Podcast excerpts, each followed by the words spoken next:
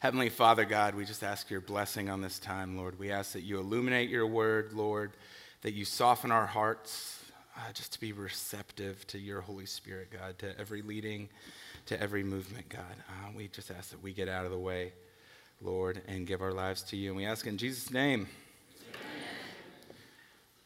So, Jeffrey said that we can't do series anymore. Um, so, we've been in a really substantial non series about David.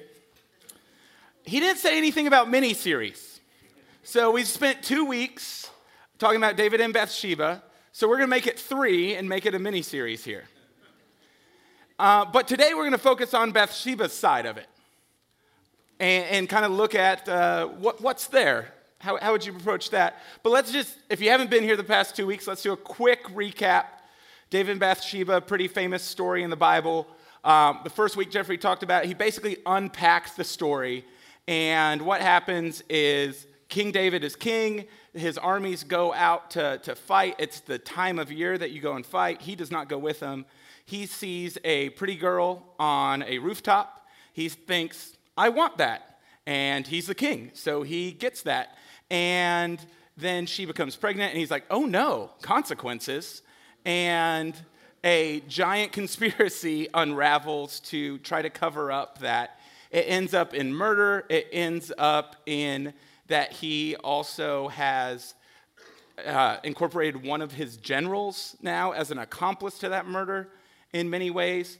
Um, and Jeffrey did a great job of showing, despite you know the temptation for us to interpret it like that in some way it was Bathsheba's fault, like, what is she doing on a roof naked? Like, this was not a Cialis commercial. This is not what she was doing. This was um, actual, like a ritual bath that she was doing that she was supposed to according to the law. So she's not complicit in any of this. David owns all the fault. It's probably the most reasonable interpretation of the text. So last week we looked at well, then what happens? Because he gets confronted by Nathan the prophet, who's like, You messed up. And to David's credit, he owns, Yeah, I did mess up. Um, and then he feels the guilt of that, of this tremendous, amazing sin, just, just atrocity.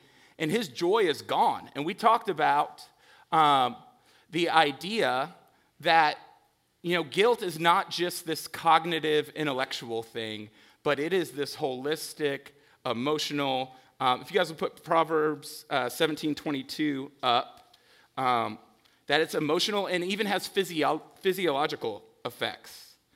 Proverbs 17 22 says, A joyful heart is good medicine, but a broken spirit dries up the bones. This idea of, of your joy being gone, um, depression like can set in and has just ridiculous effects. With that, the thing is, David, and the, in the way that we are all talking about ourselves um, the last two weeks, talking about people that have decided to punt their joy, right? Made a bad decision and then had guilt. So we had punted our joy. So great that that's the first two weeks because that is all of us, every single one of us, in some way or another. Probably not as bad as David, but we have all sinned against the Lord and, and against others. And, had, and as uh, Jeff said last week, we don't feel guilty, we are guilty. And that's why we feel guilty, right? And so we all need the Lord. In addition to that, though, in addition to all of us having punted our guilt, I think some of us, probably more of us than you would think, are probably more in this boat.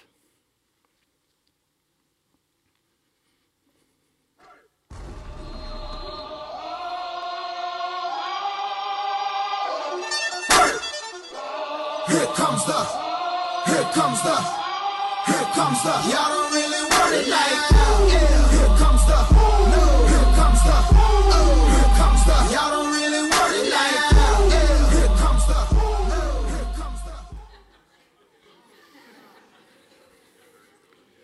Yeah.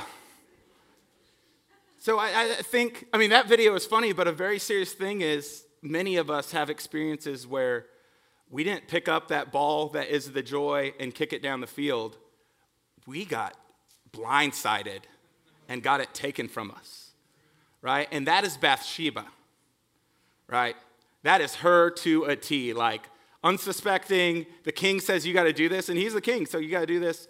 And just let, us recap her situation. She has now been part of adultery, and now she is without her husband, who has been murdered. And in addition to that, if you look at 2 Samuel uh, 12, 15, and 18, let's get there, we see, and, and this is because of David's sin.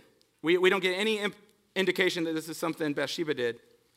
The Lord struck the child that Uriah's widow bore to David, so that he was very sick. It's interesting they don't even mention her name to make it very clear this is a David thing. They just call her Uriah's widow. And then verse 18 Then it happened on the seventh day that the child died. So now, in addition to that, she has a, a very young child that died. I cannot even begin to begin to imagine what that would be like, to even begin to have sympathy into that deep of tragedy. Um, but I know there's all sorts of tragedy, all sorts of injustice that we've experienced, whether it's you've been cheated in business or physical abuse or emotional abuse or just losing a, a loved one or just um, having someone walk out of your life for no reason. There's all sorts of things like that. With Bathsheba, what's challenging is this. With David, we're like, well, what do we do if we find ourselves in David's situation? Oh, great, David wrote Psalm 51. We can do that. Um, I find myself, side note, praying that like daily because um, I need to. But what if you're Bathsheba? We don't have a psalm that she has wrote. We actually have very little uh, about her beyond that. I, I don't want to necessarily put words in her mouth, but there, there's a recent group. They're called Superchick. Excuse the name. Yes, I do listen to a band called Superchick. Feel free to judge me. Um, but they, they have this song called Beauty from Pain, and I think it may capture where Bathsheba probably was at. Listen to these lyrics My whole world is the pain inside me. The best I can do is just get through the day. When life before is only a memory, I wonder why God lets me walk through this place. And though I can't understand why this happened, I know that I will when I look back someday and see how you've brought beauty from ashes and made me as gold purified through these flames. And I think it's probably easier to feel the first part immediately. So, biblically, it, if we don't have anything that, that Bathsheba is, is given to us when we're in that situation, biblically, where do we go? Where would anyone point her? And I think it's Romans 8. So go ahead and open up to Romans 8. We're going to be there today.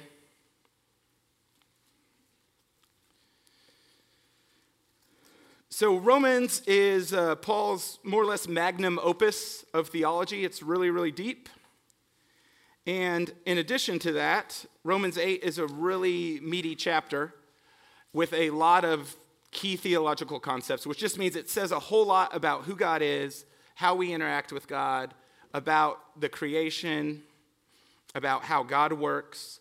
And so to, to get where we want to go, we're going to have to cover quite a few verses. So we're not going to cover every single theological issue in here. We're going to gloss over some that you're like, I wish Mike would talk about that. If you have more questions, you can email Jeffrey Cranford, and he will be happy, happy to address those there. Um, and yes, Romans 8 is where we find Romans 8:28. For all things work together for the good of those who love God and are called according to his purpose. Right? Yeah, let's, let's just tell Bathsheba that verse. That is probably not helpful, right? That, um, I don't know if you've experienced, I have been on both ends of this, of, of being a moron saying this to people, and then also having really well meaning people say this to me, like um, when my dad passed away, and immediately will say, God works all things together for the good. Um, and it's true. It is 100% true in that moment. When you're mourning, it is almost not helpful and as much painful because you have so much pain right there, you can't even see how it works for good. And so when you've experienced something tragic or a gross injustice in your life, I think that's where you're at. And the problem isn't Romans 8:28. The problem is we start at Romans 8:28. So let's backtrack and start at Romans 8:18. For I consider that the sufferings of this present time are not worthy to be compared with the glory that is to be revealed to us. Right here, just there's two realities Paul lays out. There's sufferings, and they're present, and there's glory, and a lot of it is future. But those are both guarantees. You know, put those in with death and taxes. If you're a Christian, you can plan on suffering, but also glory.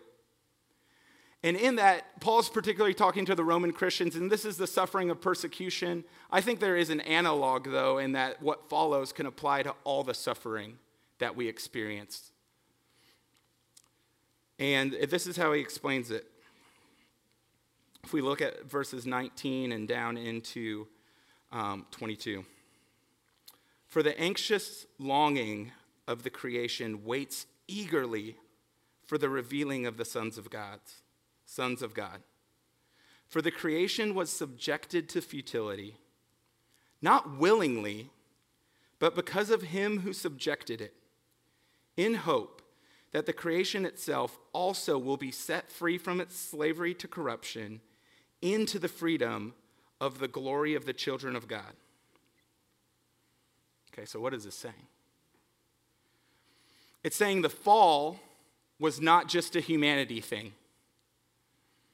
all of creation followed. So the, the first thing, Adam and Eve sin, and in that, now all of humanity sins. We're all broken. Um, Bible very clearly says, for all have sinned and fall short of the glory of God. In that, though, part of the, the punishment for that, if you remember, is God curses the ground so that it does not bear fruit near as easy for Adam. Paul here saying, beyond just the ground, the whole creation, everything is subject to futility. The NIV would say it is subject to frustration, right? And, and what does frustration come from? Unmet expectations. If you have any frustration anywhere in your life, test this. It's from unmet expectations. If you are frustrated at work, it's because somebody's not doing what you expected. If you're frustrated on the road, it's because you didn't expect that driver to cut you off. Or you did expect them to go right when the light turned green, so you didn't get stuck at the red. And so in this, it's saying the creation itself expects paradise. It expects wholeness. It doesn't expect brokenness and suffering and things that go wrong and people hurting. And so it's longing. You know, that idea of longing, we're seeing in a minute, is this idea of like leaning forward, of like on the edge of your seat, like the creation is waiting. But it says this weird thing is waiting for the revealing of the sons of God. What does that have to do with anything? Well, it's kind of the order that things were subjected in, right? Humanity fell, and now the whole creation is subjected. Well, humanity is redeemed, and that's the already not yet. We're redeemed in Christ, and we're waiting the fulfillment of that. And creation itself is like, yes, yes, Jesus, please come back so that I can be renewed as well, so that all things can be made whole. Because until then, we have illness, we have natural disasters, we have all these things that bring pain into our life. And it's not just it's not just creation. Um, Paul says in verse 22 For we know that the whole creation groans and suffers the pains of childbirth together until now. And not only this, but also we ourselves, having the first fruits of the Spirit, even we ourselves groan within ourselves, waiting eagerly for our adoption as sons. We'd read that as sons and daughters, the redemption of our body. This is interesting. He says creation is groaning, but also we, we're groaning.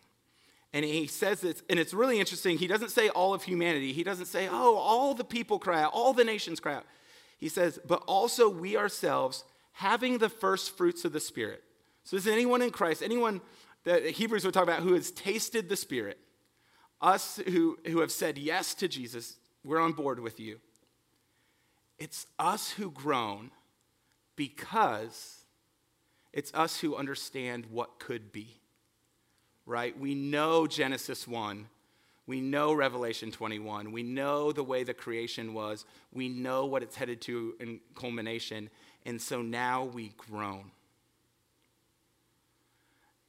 One of my problems is I don't groan enough because I have gotten too happy with this world.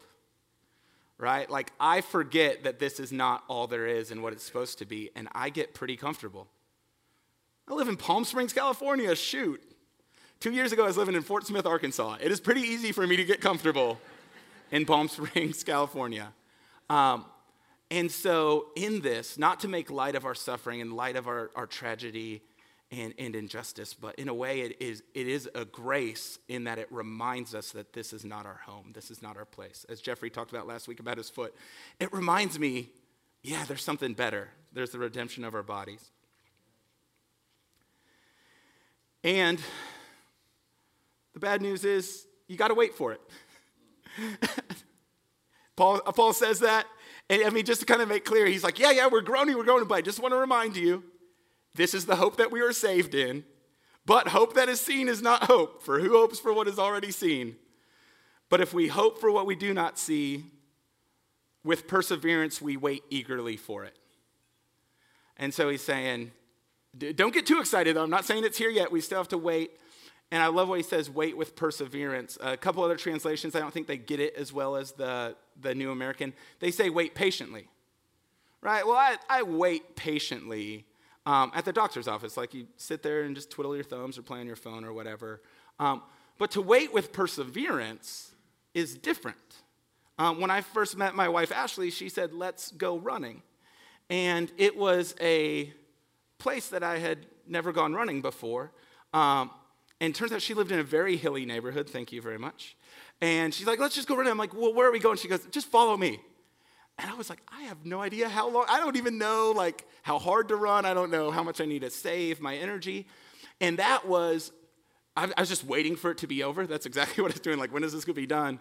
But it was waiting with perseverance, like putting in that effort and to be able to wait the fullness of what Christ has given us and to not lose hope and to not give up takes some of the effort of perseverance. But there's grace. Verse 26 is going to tell us in the same way, the Spirit also helps our weakness. For we don't know how to pray as we should, but the Spirit Himself intercedes for us with groanings too deep for words. So, um, and my wife would, would tell you this, um, and then I would ask her to stop. But I am not like the most emotional of people.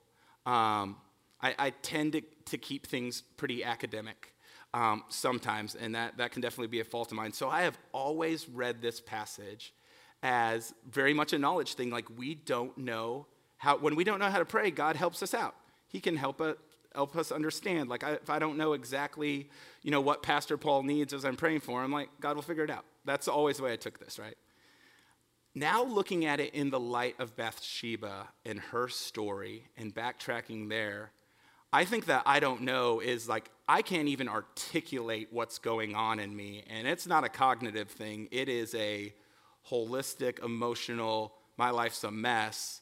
Like, I want to pray, God, I hurt, or God, I'm angry, but all I can do is, ugh, right? That's uh, the best I can muster today is, God, mm, ow Notice here, it doesn't say our groans, it says the Spirit communicates with, He intercedes for us with groanings too deep for words. What I love about this is it means the Spirit is not trying to translate our groans.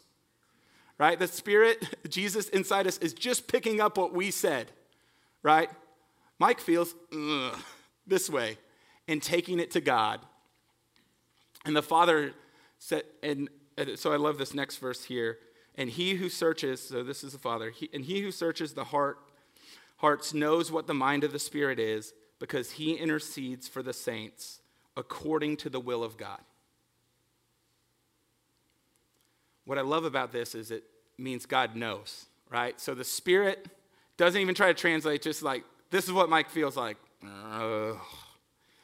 And God says, Oh, I understand. And the beauty is, even when we're so trapped in whatever's going on with us or just lost in our own thoughts, it will not inhibit God from being able to move his plan forward, right? Like it is not contingent on us to be intelligible in our need for God. You just sit there and need him in whatever language it is, whatever series of inaudible um, noises, and, and God has got you.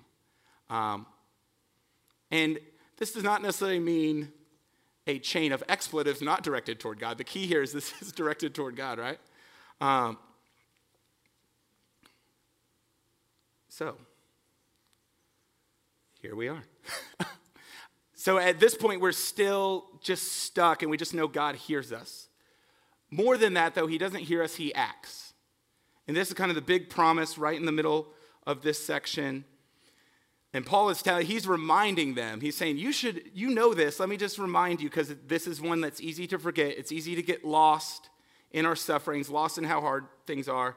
And we know that God causes all things to work together for good to those who love God, to those who are called according to his purpose. That's all things. Work together for the good. Everything comes together, and there is a really important distinction there, and that is for those who love God and are called according to his purpose. But this love God is not like a measurable level, right? Like, well, how much I only like God. Well, you haven't gone to the uh, love God level, so you haven't powered up enough. You haven't uh, reached the new level where everything will work together for the good for you. Um, it'll just work together for the okay, right? Love God a little better. This is not what it's talking about. It's any heart allegiance. It's just saying, where is your heart allegiance? If your heart allegiance is with God, He is working all things together for the good. Let me tell you what this looks like. So I have this friend. His name is Craig, and he was my roommate in college. And in college, he got engaged. And we are like, Craig, good job. You got a pretty girl to say yes to you. And uh, before they got married, she actually broke off the engagement and very, very quickly started dating a guy that she that we had met him, she had been talking to. We didn't know that he was in the picture like that, but very quickly, Craig was heartbroken in this. Like he was about ready to be married. This whole thing then spotlighted some things that God was working on in his life that needed to be worked on that he hadn't been, he kind of been ignoring. And through this pain, this all got brought up. Additionally, Craig uh, got a call to go do a urban ministry in Memphis. Um, and the pay was such that he would not have been able to do that had he not been single, right? And been okay with eating ramen regularly. And so he goes and for three years does some amazing urban ministry in downtown Memphis. While he is there, he meets a girl who is in that same ministry they are now much more equally yoked than his former fiancee. They're married, they have three kids. And I, you know, get, getting ready for the sermon, and, and I was like, oh, Craig's story, this is going to be the story that I need to tell. So I text Craig this weekend and say, hey, I, I need to talk to you on the phone. I want to tell a story about you during my sermon. And he texts me back and says, I can't talk. I'm in the Bahamas. It's our 10th anniversary. So, how awesome is that? right? Like, God works all things together for the good, and it might take time, right? And so, here's a passage I really would like to ignore. for those whom he foreknew, he also predestined to become conformed to the image of his Son, so that he would be the firstborn among many brethren. That foreknew and predestined is the source of so much ink that has been spilled and so much conversation that has happened. And so we are not going to dig into that except for the idea that God, that foreknew is a relational base. Like God wants to know us. And this predestination is the idea of laying out a course. It's the kind of the idea of laying out a lane. And it's interesting that what it says here is not salvation. This is why we need to focus on this verse. Is it says that he also predestined to become conformed to his image. What we're destined to is to become like Christ. That's what also the good is. When all things are working for the good, it is not necessarily the comfort, right? It's not necessarily the what I want, but it's to move me to be more like Christ. All things are working so that I might be a better Christian, and not in the sense of a better churchgoer, but using Christian as a little Christ, that I can be a better little Christ. And then he says this, and these whom he predestined, he also called, and those he called, he also justified, and those and these whom he justified, he also glorified. In that, what he's saying, if you'll notice, outside of the glorified, and we'll explain that in a minute, but all these things, so he's talking to Christians, he's talking to Roman Christians, and what he is saying is he's reminding them God has already done this. He's predestined you to be conformed to his image. That has not happened yet. He has not yet worked everything together for the good. But I'm reminding you, he called you so that you are compelled to follow Christ. He justified you so that you are made right with God, and he has guaranteed that you will be glorified. Even though it is not, it's one of those already not yet. Even though it has not seen its consummation yet, the guarantee is there, and we know that guarantee from the Holy Spirit. And so this is kind of saying, here's the down payment on all things working together for the good. It's like if you came in on Sunday morning and said, Mike, I am always so hungry on Sunday morning. I don't like to get up early, so I don't eat before I get here. But then you preachers preach for so long, I'm like starving. Help me out. And I said, Oh, I'll bring you a huge breakfast. I'll make it at home bacon, you know, biscuits and gravy. That's right, I lived in Arkansas and sausage gravy, of course, eggs, the whole deal, you might be like, what, what business do I have believing you, right? Like, I'll, I'll see it when I believe it. I'll believe it when I see it. Um, but if it's something where I had already been bringing you like coffee every Sunday, right? You'd be more compelled of like, he's pretty trustworthy. He'll probably follow through on this. That's the thing with God. We've already seen him moving in our lives, right? And if you haven't, and if you're wondering, and the, the whole predestination foreknowledge thing has you confused, and you're like, I don't believe in Christ, I don't know if he's calling me or not. If you're questioning, he might be calling you. So get on board with Jesus. It's really awesome. We're about to see exactly why. Come talk to me afterward. So, with that, one thing I love about this passage so when you preach, you should always give the so what. Like, here's the info, and so what? We don't even have to ask, so what? Paul does it. What then shall we say? Verse 31 What then shall we say to these things? If God is for us, who is against us?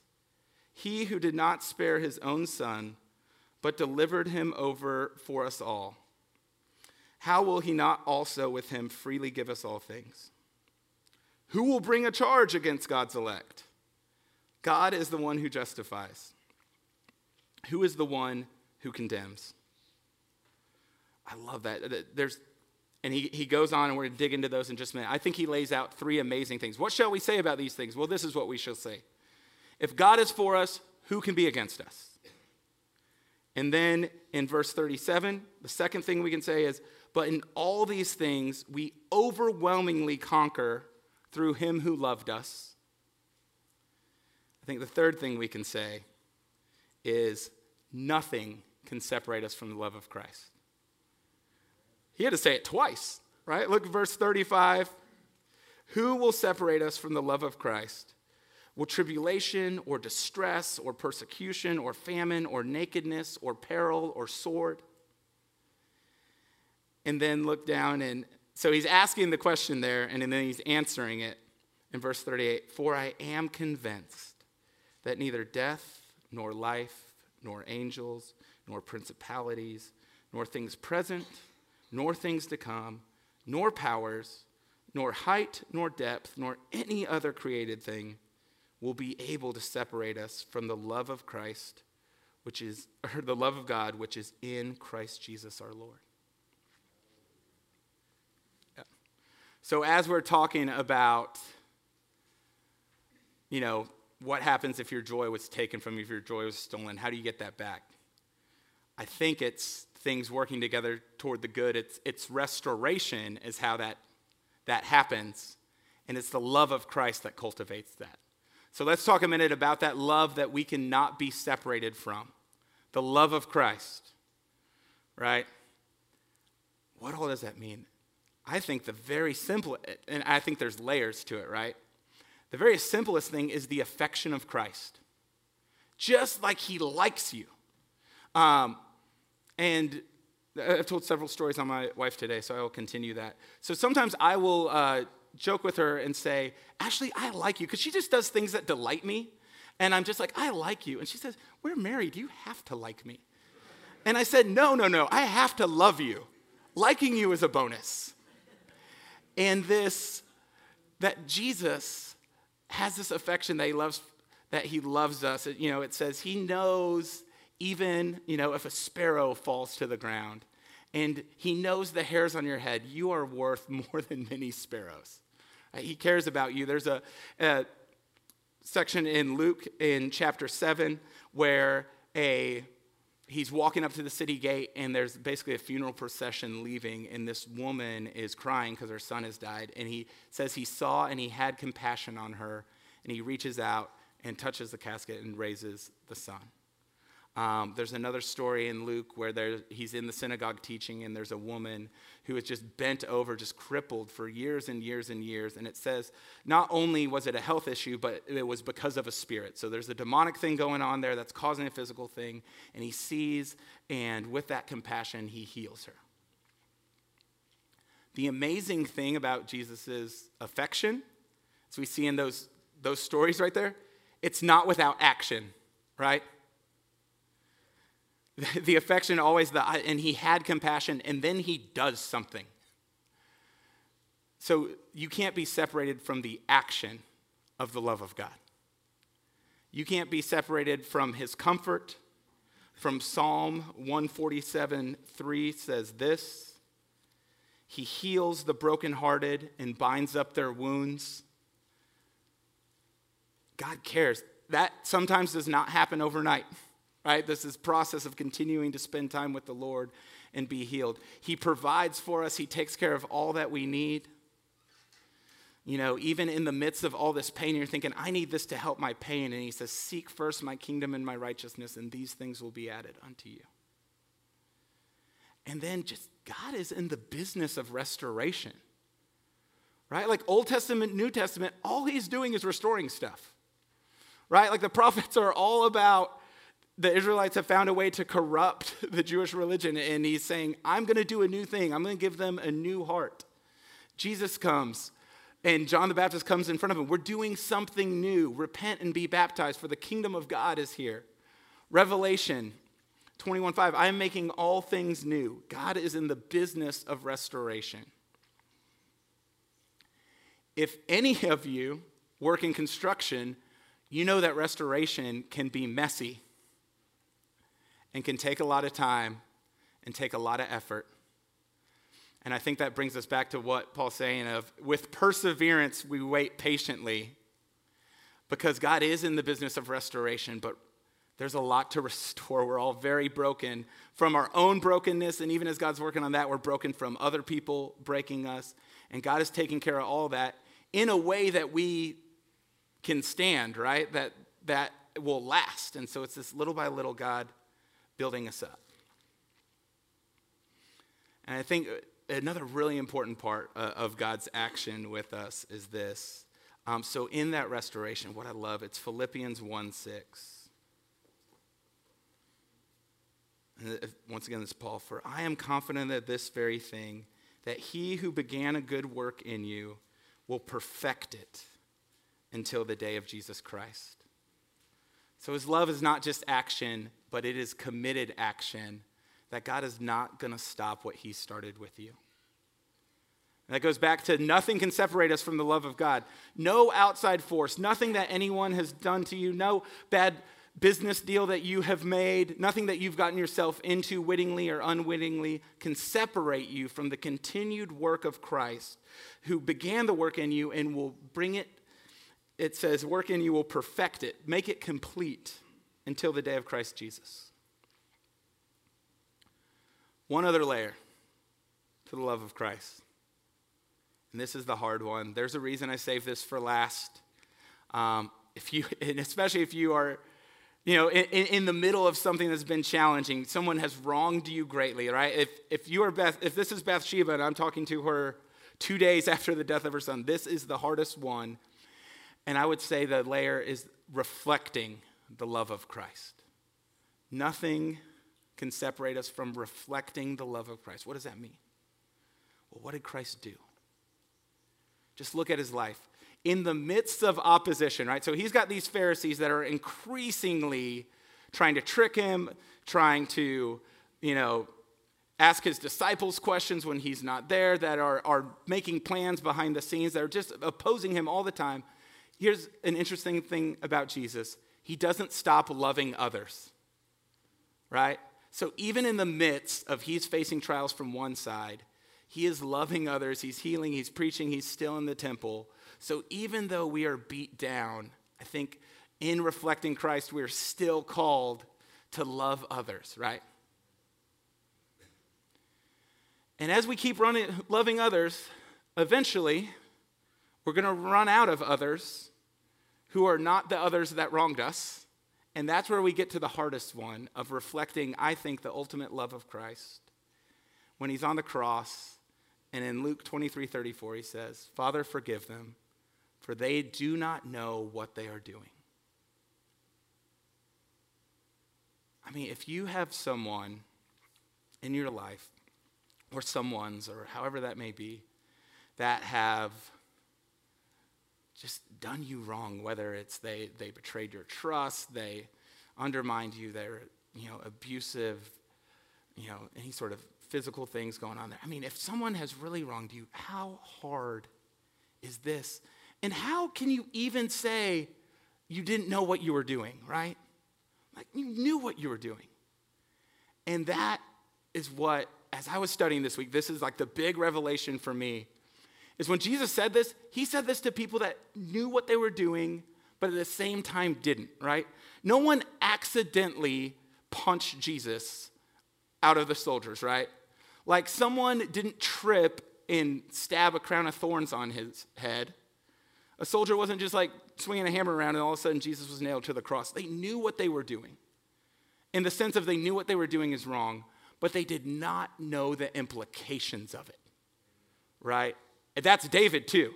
He knows good. He's supposed to be in battle and he's just chilling on his roof, right? And so he he knows that, and then he knows like he and scripture is very clear to point out. He asks, Who's that girl? And they say, It's Uriah's wife, right? They're not just like, Oh, it's Bathsheba. It's Bathsheba. That's Uriah's wife. And he says, You know what? Ah, bring her here anyway, right? Um, but then he gets down the rabbit hole of all the cover up, all the conspiracy, and he knows he's doing wrong, but he doesn't realize how much he has trashed other people's lives until Nathan confronts him and says, you're the man. You took the ewe lamb. And David's like, Oh, now I understand, right? And this whole wave of guilt. Um, and so I, th- I think this is, is a really difficult challenge for us in that reflecting this love of forgive them, for they didn't really know what they were doing. Right? Let me, let me tell you about an example of this reflection and let, let me look just so I get the last name exactly right. Um, her name is Maggie Barankitse. She lives in Burundi. She operates a, it's not just an orphanage, it's like a whole complex called Maison Shalom. And Burundi had a terrible, terrible civil war. In 1993, during that civil war, Maggie was sitting there, she was working at a, a Catholic church, and soldiers came in and they murdered 72 people. She had adopted seven kids. At, she had seven kids adopted at that point. Um, luckily, none of them were harmed, but her best friend was right there. And her best friend said to her, Take care of my children, educate them, but I will die with my husband. And they cut her head off and handed it to Maggie. Awful. Like the, the worst thing ever. At that point, that is when Maggie began to get her call of what love looks like. In the most awful of situations, she's like, What could love look like? And God has given her this call that a whole generation of kids in Burundi would not have that ethnic hate, would not have that division, would not have that violence. And so she's operating this Maison Shalom 30,000 orphans have been through this and have been influenced by it. They operate a mechanic shop, they have a cinema there, and this is one of the coolest things of God working all things together for the good. And so they put in a pool. And where they put it in was in one of the killing fields where people were executed. And Maggie said, I want it here to symbolize baptism and the way that covers over our sins. Right? Like, that's incredible. But it, you know, and, and, and in the story, she said, This is when my, I started to realize my call for a revolution of love. It's not something that happens overnight, it's something God builds. And a lot of times it starts with the weeping, it starts with the brokenness. So we're going to listen to the song. Um, part, part of what we're going to do is we're going to finish with two songs. We started with only two, so we're going to finish with two. So I'd love for you guys to sing along and listen to this song.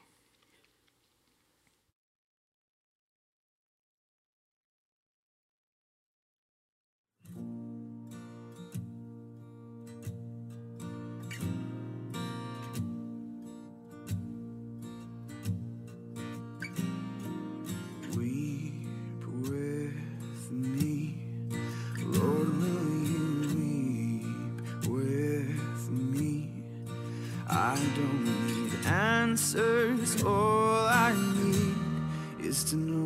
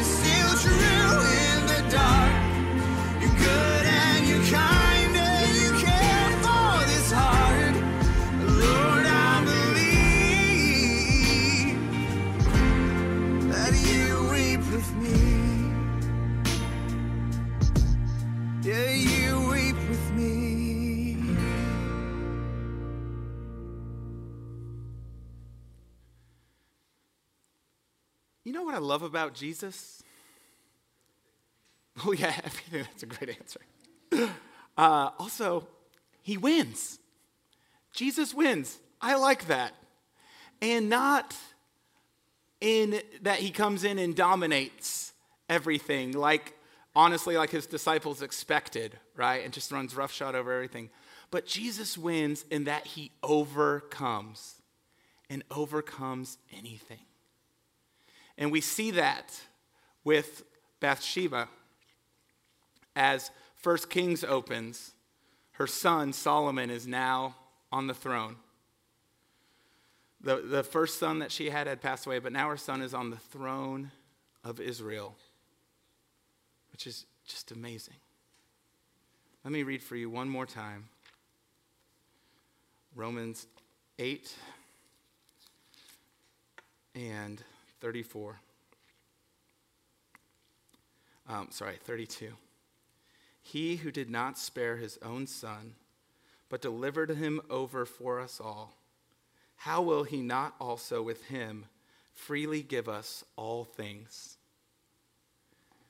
We are being restored through the love of Christ, and nothing can separate us from that. That is something to be excited about. Today, we're coming from a different angle toward joy and toward being restored, but we're ending in the same place of celebrating the joy of the Lord. So, we are going to end with the same song that we ended with last week. Um, probably one you should stand up for. It's got a little bit of what I would call soul. let, let me pray for us and we'll dive in.